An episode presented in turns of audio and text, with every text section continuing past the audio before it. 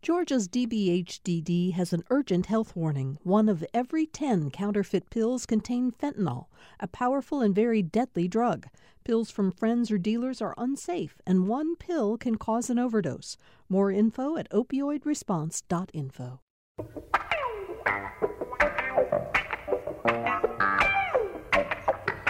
Welcome to the start of another week on Political Rewind. I'm Bill Nigut. So happy to have all of you with us. Um, I hope your weekend went well. I hope you all stayed healthy. I hope you wore masks everywhere uh, you went, um, and that you're ready for another week of, I hope, uh, interesting conversations on Political Rewind. Um, you know, uh, uh, uh Amelia Brock reminded me of something that I think we all realize that last week when uh, Kamala Harris, uh, Kamala Harris was sworn in as vice president, uh, she represented any number of firsts. She's the first black woman in her role, the first woman as vice president, first of Southeast Asian descent.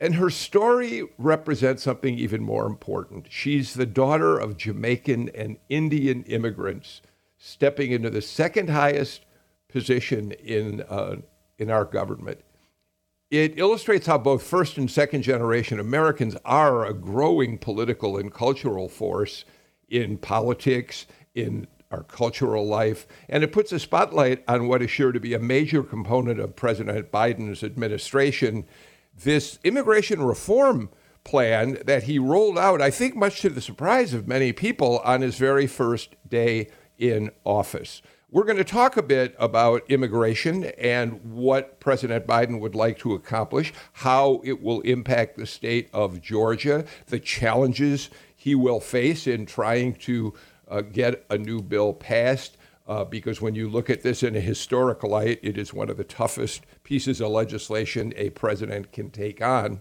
Uh, and then we're going to talk a bit more about uh, focusing very narrowly on even more news about what happened when Donald Trump tried to overthrow the results of the election here in Georgia and the ongoing consequences of that. So we've got all that and much more on today's Political Rewind and a terrific panel to um, talk about those issues. Uh, Jim Galloway is with us. He, of course, is now retired from his job as a lead political writer for the Atlanta Journal Constitution and is I'm sure, searching for something to do next. But I know he has plans. I know you have big plans, Galloway, so I shouldn't even tease you about that. Welcome. Uh, thank you. Thank you very much. My most immediate plan is notice that I'm wearing a short sleeve shirt. I am. I am you going. Got vaccinated? Am, uh, as soon as we hang up here this morning. Congratulations, Mr. Galloway. Is Judy getting her vaccine too? Uh, she got hers maybe two weeks ago uh, through the school oh, system. okay, terrific. Oh, terrific. Well, congratulations. Um, we are going to continue, of course, on Political Rewind to track the situation with vaccines in Georgia, and uh, we'll uh, be doing that throughout the weeks ahead. Um, we're also joined today by Mariela Romero, who is the Community Empowerment Director at Univision Atlanta. Mariela, you have a long career as a journalist. You worked for CNN. You've covered uh, stories literally all over uh, the, the, world. I did not know until I looked at your biography uh, recently that you're also the recipient of like 23 Emmy Awards. Is that right? That is correct. That is correct. Thank you for mentioning that. I feel a little bit embarrassed, but uh, yes, um, and, and it is, you know, a group effort. I owe this to my colleagues and collaborators at Univision.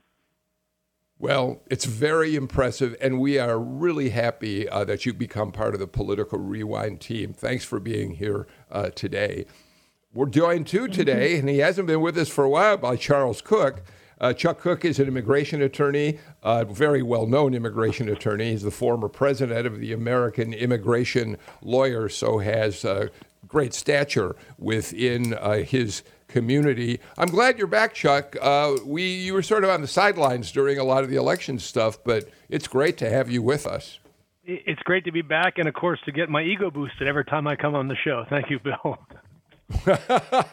yeah, um, we're also joined by uh, Leo Smith. Uh, Leo is a longtime Republican consultant. He worked on diversity engagement for the state Republican uh, Party and uh, now uh, has a company called Engage, the Engaged Futures Group.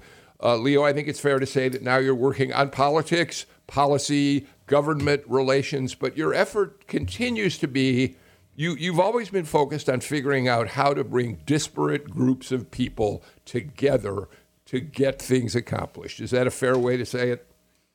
That is a very fair way to say it, Bill. And I'm also very thankful for both Mariela and Chuck, whom I've called on in the past for help and advice on responding to communities in need. Thank you both. You're wonderful people.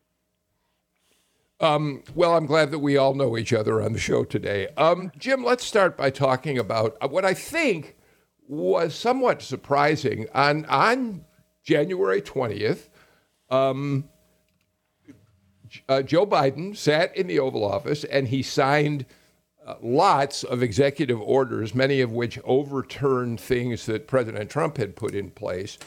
Um, and but he did something. He he did a few things by executive order uh, on immigration. So, for instance, he stopped the work, at least temporarily, he said, on the border wall. He lifted a travel ban on people from some of the predominantly Muslim countries that the Trump administration had put into place. He reversed plans to exclude people uh, in the country illegally from the 2020 census. The Trump administration was trying to have them not counted. He uh, he took some action on on DACA, deferred action for childhood arrivals, and other things. So all of that is well and good, and we can talk about the implications of some of those things. But then he made an even larger uh, statement, Jim. He's committed to a major overhaul of immigration laws in the United States. And I think it caught a lot of people off guard because that's a big, big lift to take on as your first action as president. Yes? Yeah, it is. It is. Uh, it is. Uh, generally speaking, it, uh, it, it's it's uh, you you have when a, when a president takes office for the first time, uh, he's at the height of his height of his political influence. I think it's fair to say. Uh, and usually, you choose your your your biggest the biggest item on your wish list, and and immigration is is on Biden's. Uh, it's been, you know, it's been a, it's it's just been a third rail on the Republican side uh, uh, in 2007, 2013, I believe. Uh, but I, I do uh, a couple of thoughts here. Uh, number one, I think this reflects very deeply the the the the dependence that the Democratic Party has on Hispanic voters, and and where they fell short uh, in in in 2020. Uh, we're, we're we're we're in Texas in some very heavy, heavily uh, Hispanic uh, counties there in South Florida, and and uh, uh, and I think they lost four seats in in California. So so so there's that. There is there is some repair work to be done. Now the the problem for Biden comes is that, that the package, this huge package that he's he's got, it's going to depend a lot on Republican help. And the problem with that is that we still have Donald Trump in the mix. And you, I mean, you saw him making noise over, over the last over the last ten days, or, or, or well, since since twenty twenty, uh, and he is he is he, he is he is uh, determined to continue being a force in the Republican Party. And if that's the case, you're going to find it hard to find uh, Republican partners in the Senate to move this legislation. I think. Yeah, um, we, we can talk about the politics of this in, in a, a, little bit more depth. But, Chuck, let's go to just the major uh, uh, proposals that are part of all this. Number one, I think the most breathtaking of them, uh, many people would say, is that his bill would give legal status, first legal status, but then eventually a path to citizenship to anyone in the United States before January 1st of this year. That's we think some 11 plus million people. You'll correct me if I'm wrong. And it will also reduce the time that family members was, must wait outside the United States to get green cards, which will allow them to come in. There's more to it, but that is a very sweeping uh, a plan. Uh, Chuck? Yeah, it's uh, it's big, but you know, if you don't ask, you don't get. Um, and both of those issues were previously supported by Republicans. Uh, they mm-hmm. supported they supported it in 1986 under the Reagan amnesty, and they supported it in 1998 when Congress created something called the V visa, which allowed uh, immediate family members of people that are being applied for to wait in the United States. Uh, both of those programs have long since expired. So the reality is, this is nothing new. Uh, it's just that a lot of people have forgotten or weren't alive when when these provisions went into place the first time. But this uh, is not a surprise that this bill was introduced. He promised it, and the uh, a lot of the immigration activists who worked very hard on this election. I mean, a lot of people put time in. DACA kids, for example, were out in en masse all around the United States uh, trying to help this particular ticket. And this is the payback to that, whether or not Congress ultimately to get to it. And I've got my own opinion on that. But the reality is, it's a big bill, um, but it it can fix a lot of the problems that both parties used against each other. And frankly, I'm just tired of not fixing it personally. Leo? Yeah, I, yeah, I think that it's, it's time we fix it. I think from Rubio to Senator Tom Cotton and others, uh, right here in, in, our state of Georgia, uh, David Perdue has constantly looked for a way of fixing it that is in front of the curtains rather than behind the curtains. We make this assumption about, as uh, uh Chuck uh, just uh, he just spoke to, um, that you know we have these reasons at times in American history why we really, really want to emphasize uh, immigration. And just like the 96 Olympics, we know that we were more liberal with immigration uh, at that time as because we had certain needs for skilled labor, unskilled labor in America. Let's be upfront about that. I, one of the things I like about David Perdue and Tom uh, Cotton's argument on how that should be done is the RAISE Act, the point system about what skill sets do we need in America. Let's be upfront in that discussion about that and I think that uh, will get uh, a bill passed uh, more um, um, responsibly. Um, you know, Mariela, one of the things that's so interesting about this coming out on the first day of his administration is it isn't as if Joe Biden had talked a lot about fixing immigration during his campaign. It was not, an, in, unless I missed it, and, and I don't think I did, it was not something that he showcased throughout his campaign for president.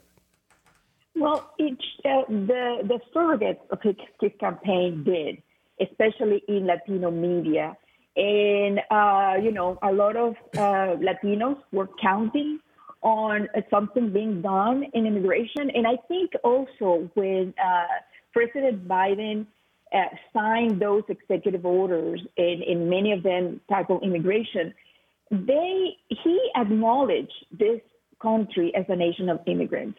One of the things that was mo- most notable to the immigrant community is that he, in his proposed bill, he will remove the word alien from immigration laws. And you know, we have heard about illegal, illegals, illegals for four years, and that is very hurting to the to the immigrant community. And I think by him um, doing something like this, um, you know, the language matters. He also is showing, uh, you know, his bold vision for, for immigration reform. Um, is also important because his vice president is the daughter of immigrants.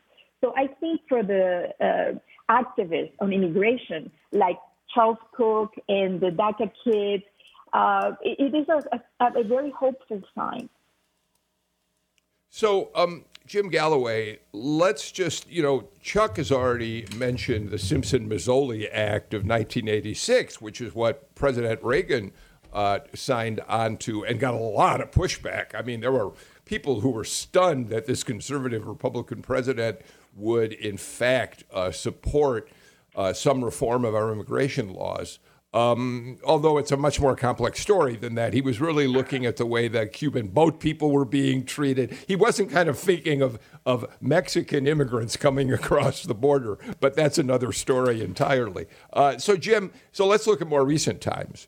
President George W. Bush tried to pass immigration reform. He wanted a sweeping bill. He was a Texan. He understood and was empathetic to the concerns of the Hispanics uh, in Texas and those he saw who crossed the border to look for refuge in the United States. and uh, he got pushback from both Democrats and Republicans, and it led uh, Jim to one of the most uh, infamous, I suppose, incidents of a Republican United States Senator, Saxby Chambliss, who supported the bill and the way he was received at the state convention, GOP convention in 2007, the year that he had signed on to that measure.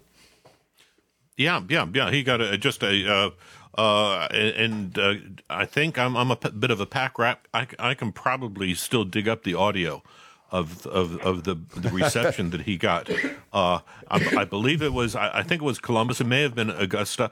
Uh, he was preceded by Johnny Isakson, and and uh, uh I think Isakson uh, wisely stayed away from the topic. Chambliss uh, got up and said about the need to the need to include more more more immigrant labor for farms I mean, I mean, look, this is uh, immigration is a is a is just a, a, a, very very necessary thing for Georgia agriculture, and uh, uh, this was this was kind of the, the, the, the, first signal that we were getting. We, we were developing a, a Republican Party uh, that was uh, that was very focused on nationalism, on uh, with a big strain of nativism, if you will. Uh, so it was uh, then then then you remember we had another uh, attempt over in Obama in 2013 where where Mario, uh, Marco Rubio uh, was was hung out on the issue. Uh, an, another lesson for Republicans not to touch that. So we'll we'll see what this what this 2021 version brings. And also, Bill, um, I think it was important for Biden as well to to show right off the bat that his administration was going to be different on immigration than Barack Obama, because the Latino community, the immigrant community, felt betrayed by how the Obama administration uh, handled immigration reform, because it was one of the biggest promises of President Obama when he was in the campaign trail. And later, he was, uh, you know, known as the uh, enforcer of, of deportation, like the president who deported more people. Uh, and of course, Obama did that to work with the Republicans, but it, it, did not work, and many, many families suffer. So I think also for Joe Biden was important to make a statement that it was different from President Obama. Um, Chuck, go go ahead, Chuck. Yeah, just a couple things. Uh, Mariano, the word you were looking for is deporter in chief, uh, is how President Obama is referred to among the community. Um, and just briefly on, uh, you know, thank goodness that um, um, we no longer have to hear about the RAISE Act from Senator Perdue and Cotton, which would have cut legal immigration by 50%. That, that literally never saw a co sponsor. But what's really important about this bill that he's put is, is he actually put a bill in, something that President Obama never did. Uh, and putting a bill forward as a as a starting point is vitally important to see where people are.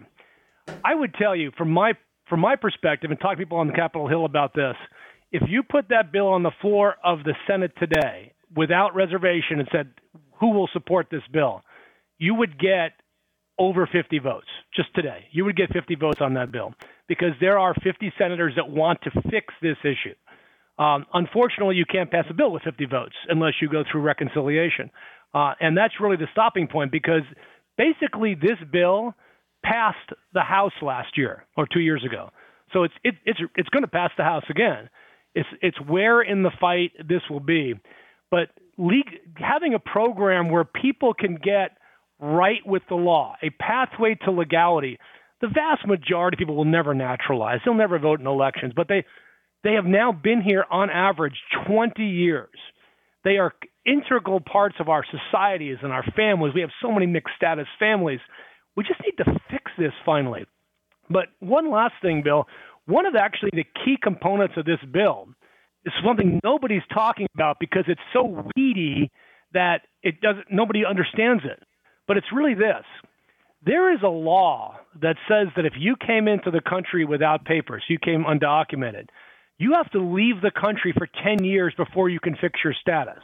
Whether you're married to a citizen, you have kids, this bill just deletes that, just literally deletes that one, two sentence phrase. And that alone, you wouldn't need legalization for over half a million people. So that immediately reduces the number by half just by deleting that silly provision that was put in in 1996. So there's there's lots of good stuff that you could piecemeal this bill with, but it, frankly, as somebody who's been involved in this issue for 30 years, it was exciting to see. Uh, uh, okay, Chuck. Let me let me if I can press you on that. Okay, you're the one who's, sure. who's who's talked to members of Congress on that. Okay, if if you were if you were were trying to get up to 60 votes in the Senate, what provisions do you think stay, and what provisions might get dumped? What what might get sold off? Well, I think you have to look at 2013, uh, Mr. Galloway, and look at the 67 votes that that bill got, uh, which was essentially this bill uh, not mm-hmm. really different at all. Um, it got 67 votes because it added massive amounts of spending at the border. So what you could add to the bill to get votes on the other parts of that bill is substantial amounts of border spending. Now, the thing is, what's different from 2013 is we've already spent massive amounts at the border over the last four years uh, and uh, literally didn't reduce legal immigration at all we did reduce illegal immigration. We reduced legal immigration dramatically, but not illegal immigration. Uh, that number has been pretty constant now for over a decade because of demographics, which we've talked about on the show before. But I think you have to focus more on enforcement mechanisms, and and, and really the key part of this bill is missing, and what's missing is future flow. Congress keeps trying to fix the problems of the past without trying to address the problems of the future where will our immigrants come from? What type of immigrants? Should we have a point system? Should we have a system that, that rewards accomplishments abroad? Should we reward people that can bring jobs and investment? That is actually missing from this bill, but you still have to fix these problems from the past. That should be the easy part. We should be having a conversation about where we're going forward. And unfortunately, uh, nobody, as you've pointed out, nobody wants to have that conversation because they get booed at conferences. Yeah, I mean, it's interesting, Leo, um, right now with a United States Senate that cannot even agree on rules for how they will conduct their session, uh, it, it, which is blocking everything from Biden confirmations to moving ahead on the impeachment trial to taking up uh, legislation like this bill. Um, I think we're seeing that almost every battle that's moving forward is going to be uh, filled still in the Senate with toxicity, partisan toxicity. And um, it's interesting that Chuck points out that Republicans have supported a measure like this in the past. I just wonder if they'll support a Biden Democratic measure like this when it eventually comes forward. Yeah, I mean, I think it was, you know, Chuck mentioned the point system again. I mean, I don't think it's gone away because Perdue has gone away. I think that's going to be heavily argued, and every senator's voice now, with the Senate having the numbers that it has, is going to be extremely important. Anybody can make an amendment that's going to be impactful um, to anything um, uh, presented. So this this is going to be really, really a highly, highly, um, highly debated issue. I think that also that there's some things we're not looking at that that are going to be spoken loudly on, and that's the Congressional Black Caucus when they start to weigh in um, from those early meetings they had pre-January uh, um, runoff with Governor, I mean, with President Biden, Biden when he said Latinos are going to be my priority. You African Americans need to sort of take a back seat for a second and understand why I'm doing this. And I think that CBC, Congressional Black Caucus, is going to weigh on this, weigh in on this heavily. Um, Mariela, let's talk about the uh, uh, the electoral politics of this for just a minute. It's something that I'd really love to get your take on. Um, we know that Joe Biden, uh, in in the overall uh, Hispanic Latino community uh, did well uh, on November 3rd. He, according to AP's VoteCast, which is essentially their exit poll uh, arm, 63% of Latinos voted for Joe Biden compared to 35% of, um, voters who went for Trump. And, and uh, but Trump uh, did he narrowed the margin in some swing states. In Nevada, he in Nevada he got a bump from Latino men who gave him like almost forty percent of the vote. Um, he, as as uh, Jim pointed out, he lost Florida. The Hispanic vote went against him. Texas didn't support Hispanics, didn't support. So my point being, Mariela, it's it's one thing to say, "Wow, Biden got an overwhelming majority of Hispanic votes nationwide." But he still got to look carefully at his ability in swing states and for Democrats moving forward to do something to assure Hispanic voters that he understands their needs. Correct. And I think this has been the election that has proven, for once and for all, that Latinos do not vote for the same issues in every state. We are coming from different parts of the uh, of Latin America. We are different with different needs. Uh, we need to discuss different topics that are important to those uh, communities. We are so diverse. We are not a monolithic block. So I think it was a lesson for Democrats in um, Texas, um, in, in, in, in Nevada. It was a, a lesson for Republicans in Arizona and in Georgia, too, uh, because, uh, you know, Georgia went blue, and thanks to a lot of the engagement be- between the Latino community. So I think this also is an opportunity for Biden, uh, not just to uh, tackle immigration reform in the U.S., but also to repair relationships in Latin America. I think that is critical, especially in the topics of democracy. We have seen what, uh, you know, the, the damage that uh, demagogues can do to democracy. And this has been the story in Latin America for years, for decades. We have the examples of uh, Hugo Chavez in Venezuela and the rise of Bolsonaro in Brazil and Manuel Lopez Obrador in Mexico. And with Donald Trump in the U.S. as the president, we saw how fragile democracy is in our country. I think a new era on uh, United States and Latin America relations must take uh, must make the protection of democracy in our hemisphere a priority. And, and I think you know it's a tall order for this president because of so many issues that we are uh, tackling at the same time. But if he wants to to unify uh, the country, the world also is hoping uh, that Joe Biden can can be that force to unify the world too.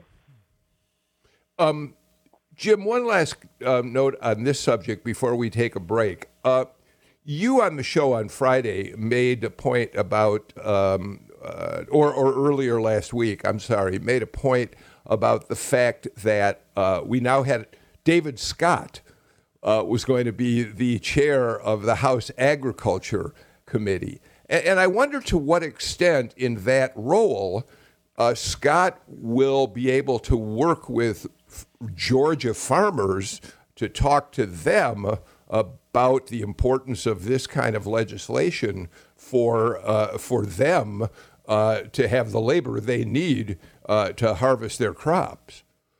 You know, it, it's it, that's that's a good point. I mean, uh, David Scott is a, is is a congressman from Atlanta, and and he will be in charge of uh, one half of the legislative effort uh, vis-a-vis agriculture in the in the entire United States. But you have to you do have to re, re, remember a very uh, risky play that David Scott made back in in uh, in 2017 when Donald Trump was b- building his cab- cabinet and he named Sonny Perdue Secretary of Agriculture. And when it came to Sonny's uh, uh, confirmation hero, uh, hearing um, uh, in the Senate, uh, you, you remember who was right by his side. It was David Scott. So so there's there's there's there's a conduit there. I think there is a, there is an acceptance of that. Uh, and and the other the other thing I would remember remind you of is is uh, another very important vo- voice in uh, in in uh, agriculture in Congress is Sanford Bishop out of Albany. Yeah. So yeah, it's it's Democrats it's, uh, so, Bishop. exactly. So it's not it's not uh, that that's not too. Uh, I think it'll be very interesting to see how it plays out. But I think I think David Scott has got some room to maneuver there. Um, Leo, quick comment before a break. Yeah, and Bill, I think both you and Jim are alluding to the fact that both Sanford Bishop is considered a friend to conservatives uh, amongst Democrats, as is uh, David Scott in recent years. So I think that's an example where the power of conservative vision for the state, especially, will continue to play out no matter how these politics are changing. All right. Um, oh, go ahead, Chuck. You want Just to get a one final thing, word One in? thing that I think a, a lot of these folks will like about this bill, there's a provision in the bill that allows states up to 10,000 of their own visas. They, a governor, for example, could say, I need 10,000 workers this year. And this bill would allow, under federal law, the governor to designate the process, the timing, and the number and location of those visas. So it's it's very much it has a lot of different stuff in it, including that provision, which we call the Utah provision, because the idea originated with the former governor of Utah. Oh my! You know, lawyer Cook. This is why we love having you on the show. I had not seen that provision, and I will bet you an awful lot of people who've been reading about this bill. But that is a very powerful incentive for Democratic and Republican governors uh, to uh, look at this bill with more. Uh, appreciation and care. All right, uh, we got to get to a break. Uh, we'll come back with more on Political Rewind.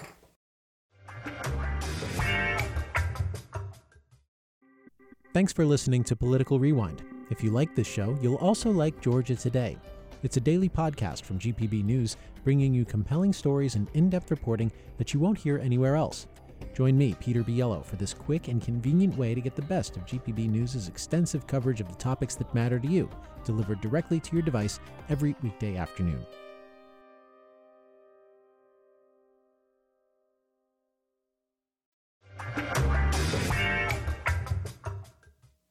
Immigration attorney Chuck Cook, Univision's Mariela Romero, Republican strategist uh, Leo Smith, and the soon to be inoculated and now retired political writer of the Atlanta Journal Constitution, our friend Jim Galloway, uh, who does join us now on our Monday shows, uh, even as he's retired from the paper. Uh, Jim, let, us talk about this revelation. The New York, you know, we, we keep hearing. I, I, let me start by saying I do think there are an awful lot of people who would like to put Donald Trump in the rearview mirror sooner rather than later. And I think that will happen, although certainly the impeachment trial coming up the week of February 9th is going to make that difficult. But there are still things that resonate here in Georgia that relate to Trump. And one of them is a report that the New York Times uh, issued on Friday.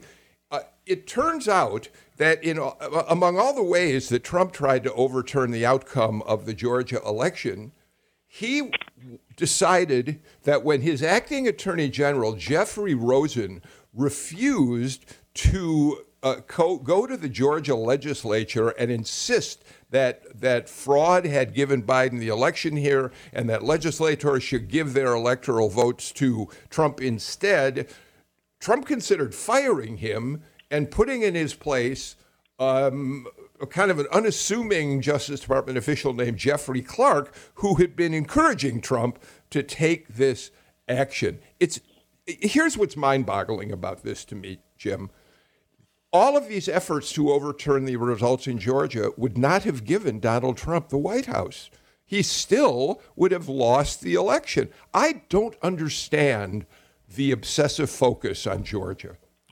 I think I I I think you asked that earlier, and I, but and, and I've been thinking about it. I think I do have an answer for that.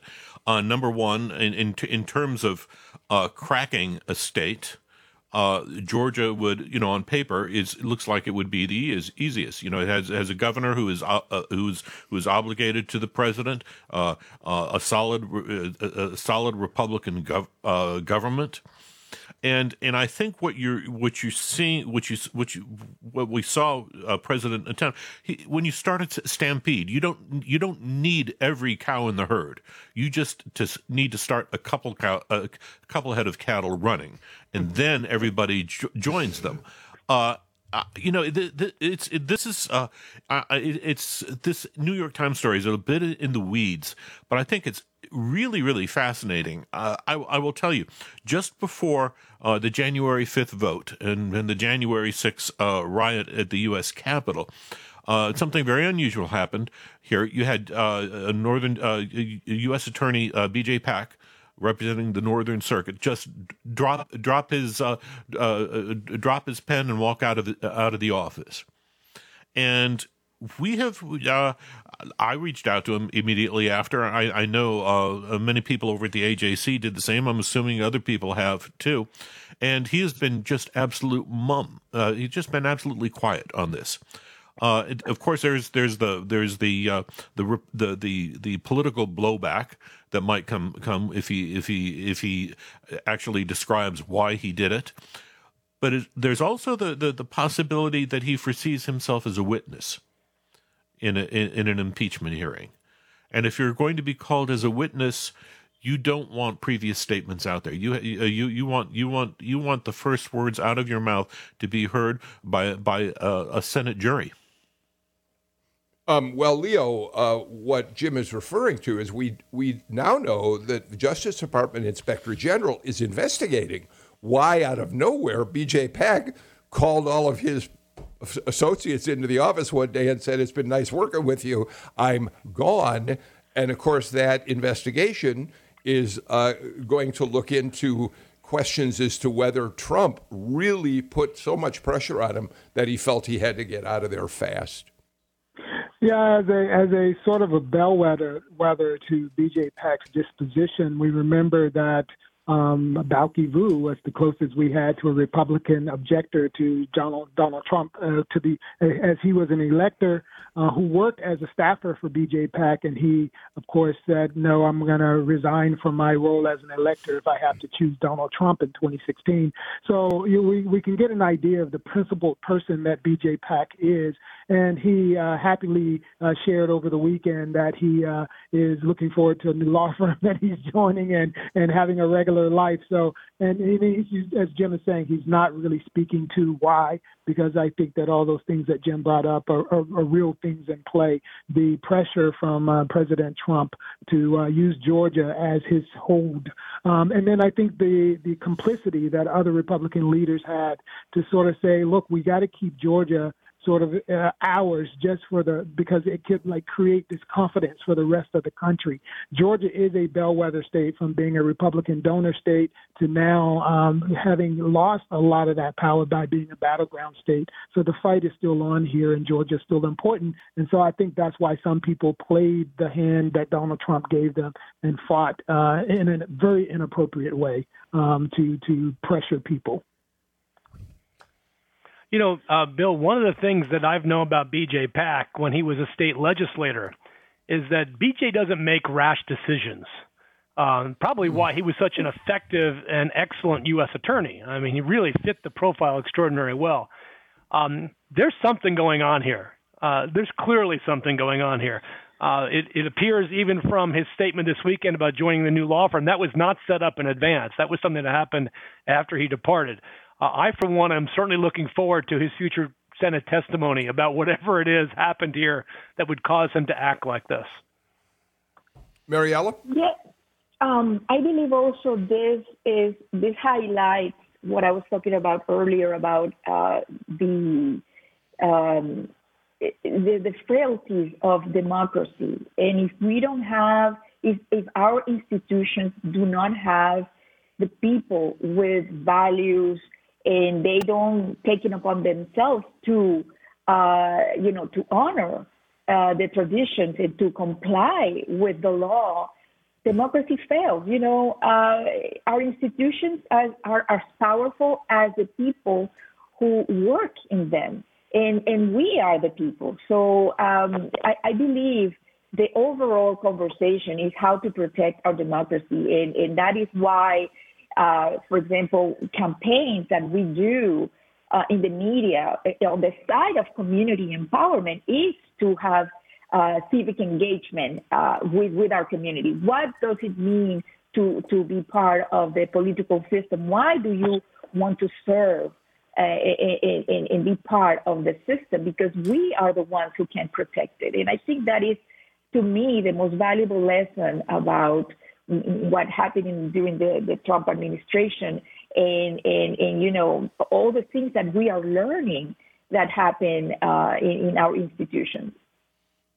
I think that's such a fascinating comment because as time goes by, don't you think, Mariela, what we're going to see is the world divided into those people who there are several different ways you can divide it. People who said, I can't do this, I'm leaving. I can't be part of this, I'm leaving. People who said, no, no, I'm ambitious, I'm staying with it. And then I guess there's that other interesting group of people who said, I need to be out of here, but if I don't stick around, I'm afraid things could get worse. And, you know, I think we're going to start seeing the Trump administration through that lens as we move forward and hear from all of those people. You are absolutely correct. And, and you know, that is a comment that I always had when uh, people in the Trump administration left because, uh, you know, something outrageous that the president did. And my, my comment always was the people who were, you know, applauding that, I would say, but who is guarding now that side? Because that happened in my country, in Venezuela. When Hugo Chavez was in, in power, a lot of people left, and then, you know, people loyal to him overtook our institutions. You know, Bill, interesting. This is actually going on right now at the State Department. Uh, the State Department suffered uh, probably the most massive set of losses uh, beginning in the early part of the Trump administration.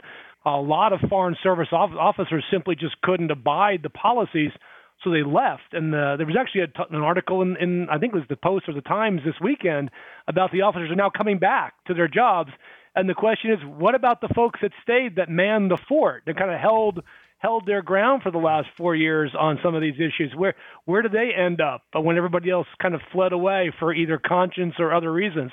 So this is a real discussion I imagine we'll be having throughout government, um, and yeah. uh, a lot of respect to those that stayed with it and said, "I'm just going to do my job." All right, we got to take our final break of the show. We'll be back with more in just a minute.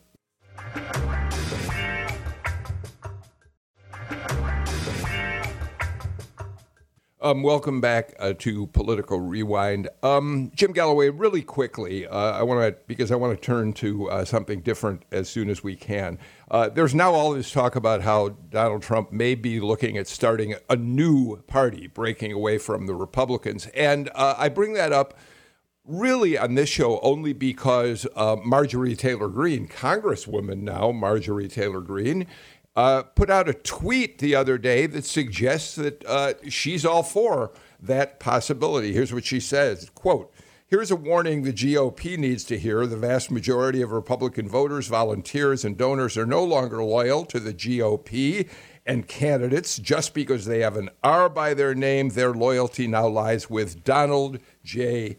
Trump. Uh, Jim, uh, a, a, new party in politics, and Marjorie Taylor Greene's all for it.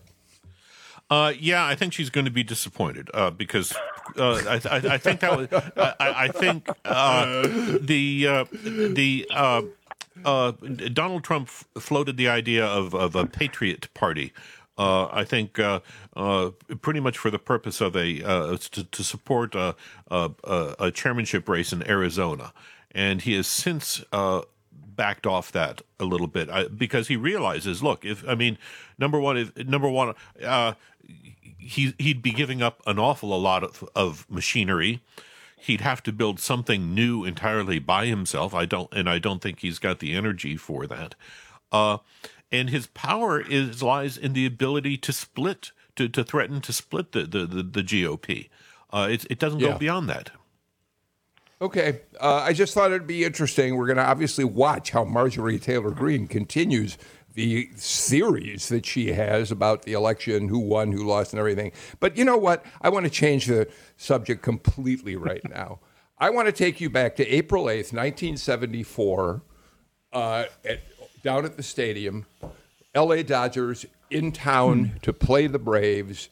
Here's Vin Scully as Hank Aaron comes to the plate and takes a swing. One ball and no strikes. Aaron waiting. The outfield deep and straight away. Fastball is a high drive into deep left center field. Buckner goes back to the fence. It is gone.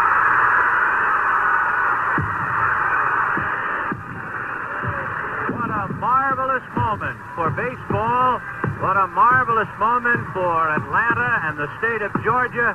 What a marvelous moment for the country and the world. A black man is getting a standing ovation in the Deep South for breaking a record of an all-time baseball idol. And it is a great moment for all of us, and particularly for Henry Aaron, who was met at home plate not only by every member of the Braves, but by his father and mother. He threw his arms around his father, and as he left the home plate area, his mother came running across the grass, threw her arms around his neck, kissed him for all she was worth. You know, uh, the poem Casey at the Bat got it wrong. There is great joy in baseball. And I wanted to play that, of course, as a tribute to the great Hank Aaron, but also to remind us that there are things we can still take joy from. Just hearing that again, we watch each other on WebEx, as most of you know. And I looked at Chuck Cook as he was listening to that again, and his face just lit up. So did yours, Leo Smith. Uh, it was an extraordinary moment, Leo. I grew up without a TV most of my life. But I heard on radio about this guy, Hank Aaron, you know, having been born in 1964 in a town where I could not play on the white baseball field, even though we were both, you know, desegregation. And I used to get my baseball bats out of the trash can at the white baseball field, hammer it together with a nail and try and be Hammerin' Hank. And my son, 13 years old, yesterday he and I went to the Braves Stadium to celebrate the life of Hank Aaron. He plays baseball because I was inspired by that man. And uh, this is the impact of Hank Aaron. It is uh, just nuanced and it is in every sector. You know, Bill, I was uh, I was 11 years old when that happened. I remember where I was sitting uh, in my parents' living room watching it on television. It was a remarkable experience to a young baseball player like me. You know, I I'm white. I'm not black. I, I've never lived the black experience. But I have to tell you, that day I didn't see any color. It was it just showed possibilities that there is an endless opportunity to exceed and do more than what's been done in the past. And uh, we all owe a great debt, whether you like baseball or not. We all owe a debt to Hank Aaron for what he did for the path that he showed us and for the really the love that he gave to all those around him. I shouldn't cry on radio, should I? I'd be crying with you, brother. Um, I'd be crying. Yeah.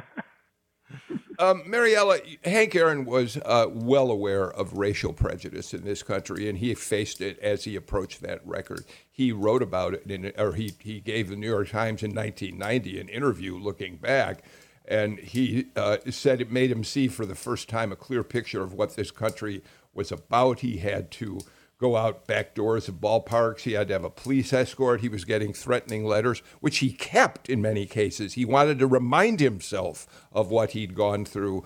Uh, and in 2014, he told USA Today that he believed we're still not far removed from what he was going through when he chased that record. And yet he approached just social justice, racial justice, with a grace and quiet composure that was a lesson for all of us. You are right. It was a lesson for all of us.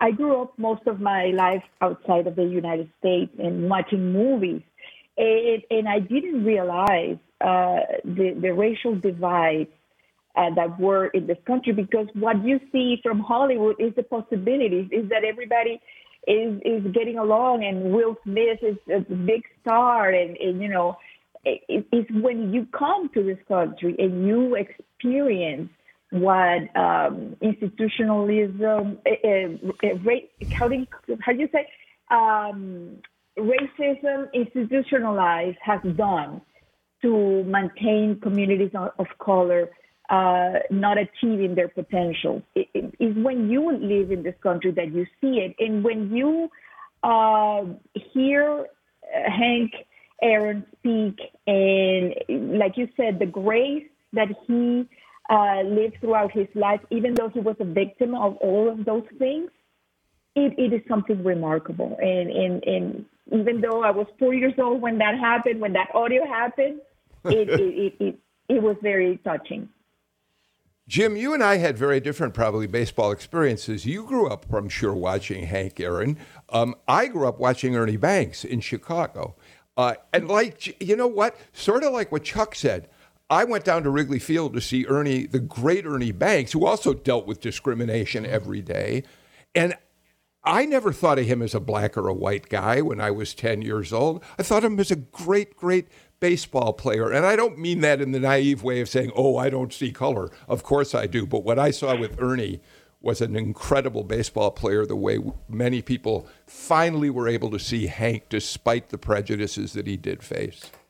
You know, I, I think I think what uh, one thing we're, we're, we're missing here is is that that uh, Aaron hit that that number seven hundred and fifteen in a very crucial time, uh, April nineteen seventy four. I was a freshman in college at the time, uh, and and what else happened that same year? Maynard Jackson was elected mayor of of, of Atlanta. Uh, you had the first big transition on uh, underway in, in racial politics in the South and and Aaron was a um, part of it in that way. Well, we think fondly of Hank Aaron on this day, as we know the basically the whole world does. Um, thank you all very much for this show today, uh, Mariela Romero, uh, Leo Smith.